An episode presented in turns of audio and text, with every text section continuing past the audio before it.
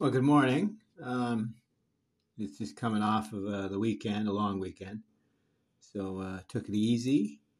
I spent a lot of time with the family, enjoying lots of treats, lots and lots of treats.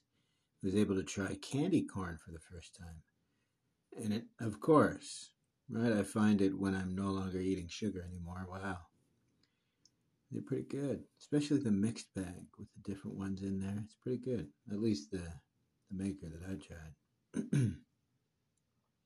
but I just thought I'd share the the book. I uh, just finished one book this weekend. Um, Faith and Doubt by John Ortberg. Hold on, let me make sure on that.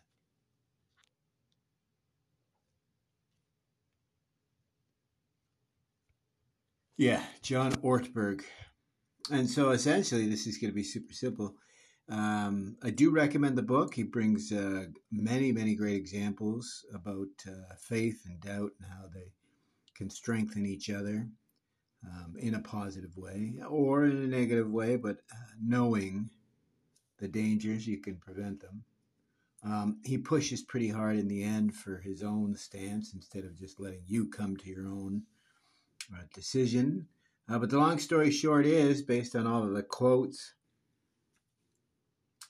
uh, historically uh, and even you know more contemporary.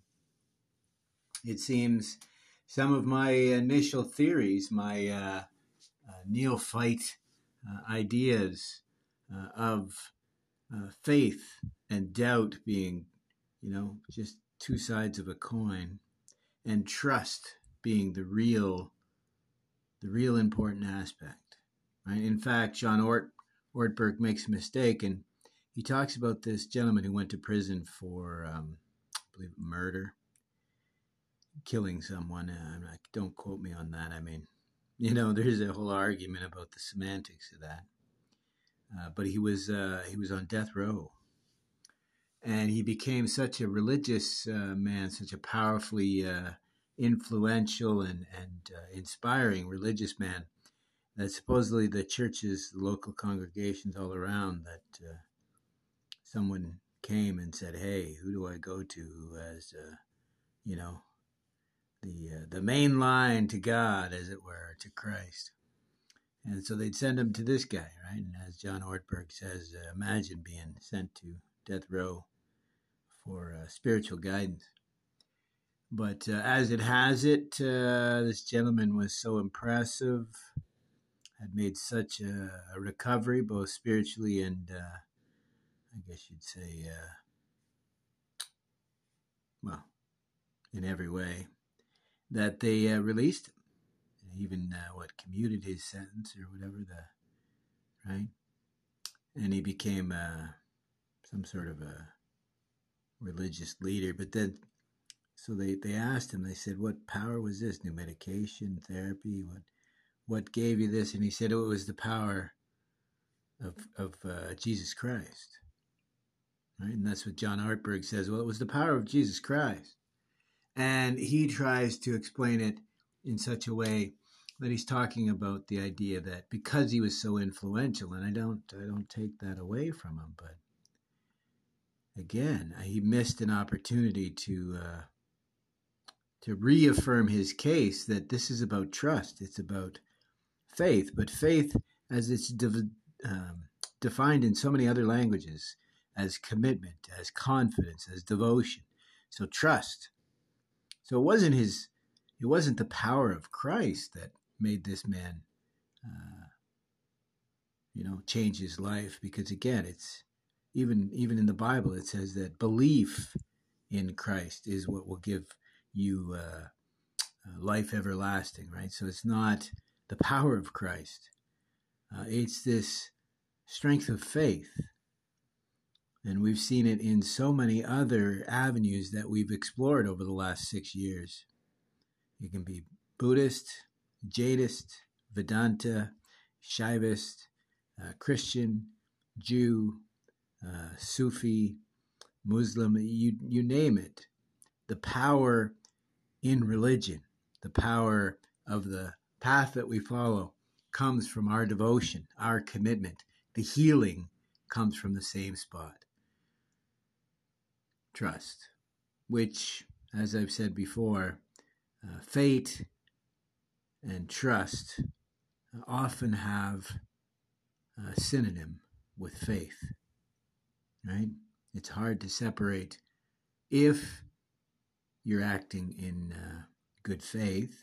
Funny how there happens to be that uh, expression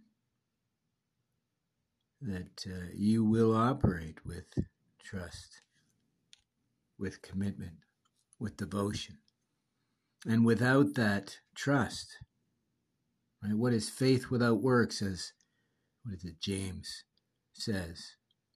Exactly. And that work can be as simple as commitment, devotion, and confidence in, in whatever path you're following. If it's being a charitable person, if it's being uh, a good uh, economist or uh, an engineer, or devoting uh, some of your extra time to um, to a charity, or it could be as simple and as obviously selfish, or maybe not as obviously selfish as to in your downtime to truly commit yourself to say coloring as a mindful exercise because arguably in truth if you reduce your stress improve your health you can uh, bring more into the universe right how can you love thy neighbor as you love uh, your own self if you don't uh,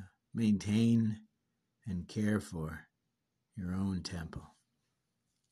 But I thought I'd just share that that uh, overall, the entire book of uh, Faith and Doubt by John Ortberg is it? Let me double check that. Pardon my horrible memory once again.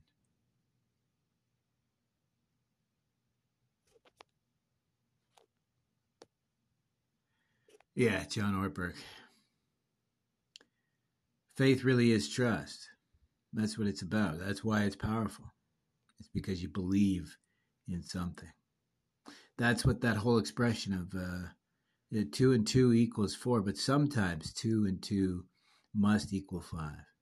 It's the gestalt of being, the fact that we are more than the sum of our parts. We create more than we give ourselves credit as being possible to do. We hobble ourselves with our lack of faith in ourselves. And so, faith in something beyond our understanding, call it the occult, call it supernatural, call it God, doesn't matter. It's something beyond our understanding, beyond our comprehension, beyond our experience, maybe as of yet or uh, indefinitely. But the truth is, uh, there is no external power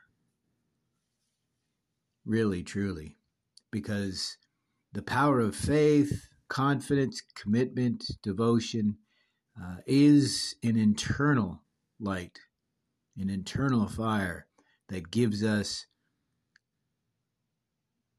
faith. Trust is as much a part of our logic and reason as it is our passion. So when we maybe turn our back on devotion to, to what we really do follow and what we do really do devote ourselves to, if we're only half committed,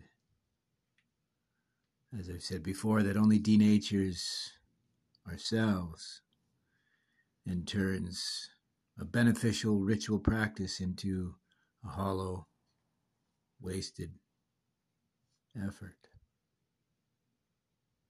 which may actually, as uh, St. John of the Cross said, it's, it's this disconnection, right? We misunderstand. We don't feel that disconnection from our source when we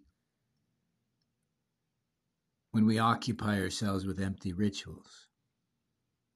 But as St. John said, we're, we're never closer to God than when we feel that disconnection, right? So your meaning, your value, your creation, yourself, know thyself.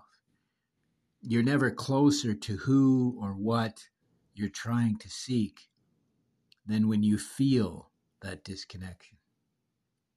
right? As, as uh, St. John said in The Obscure Night of the Soul, he said, These things are not understood when sought, they're, they're only understood when found and practiced.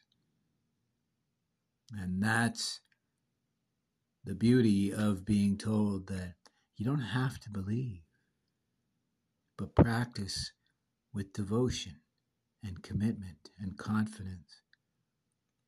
And from that will flow the same benefit. You don't have to change your level of belief, but if you change your level of commitment, everything will change.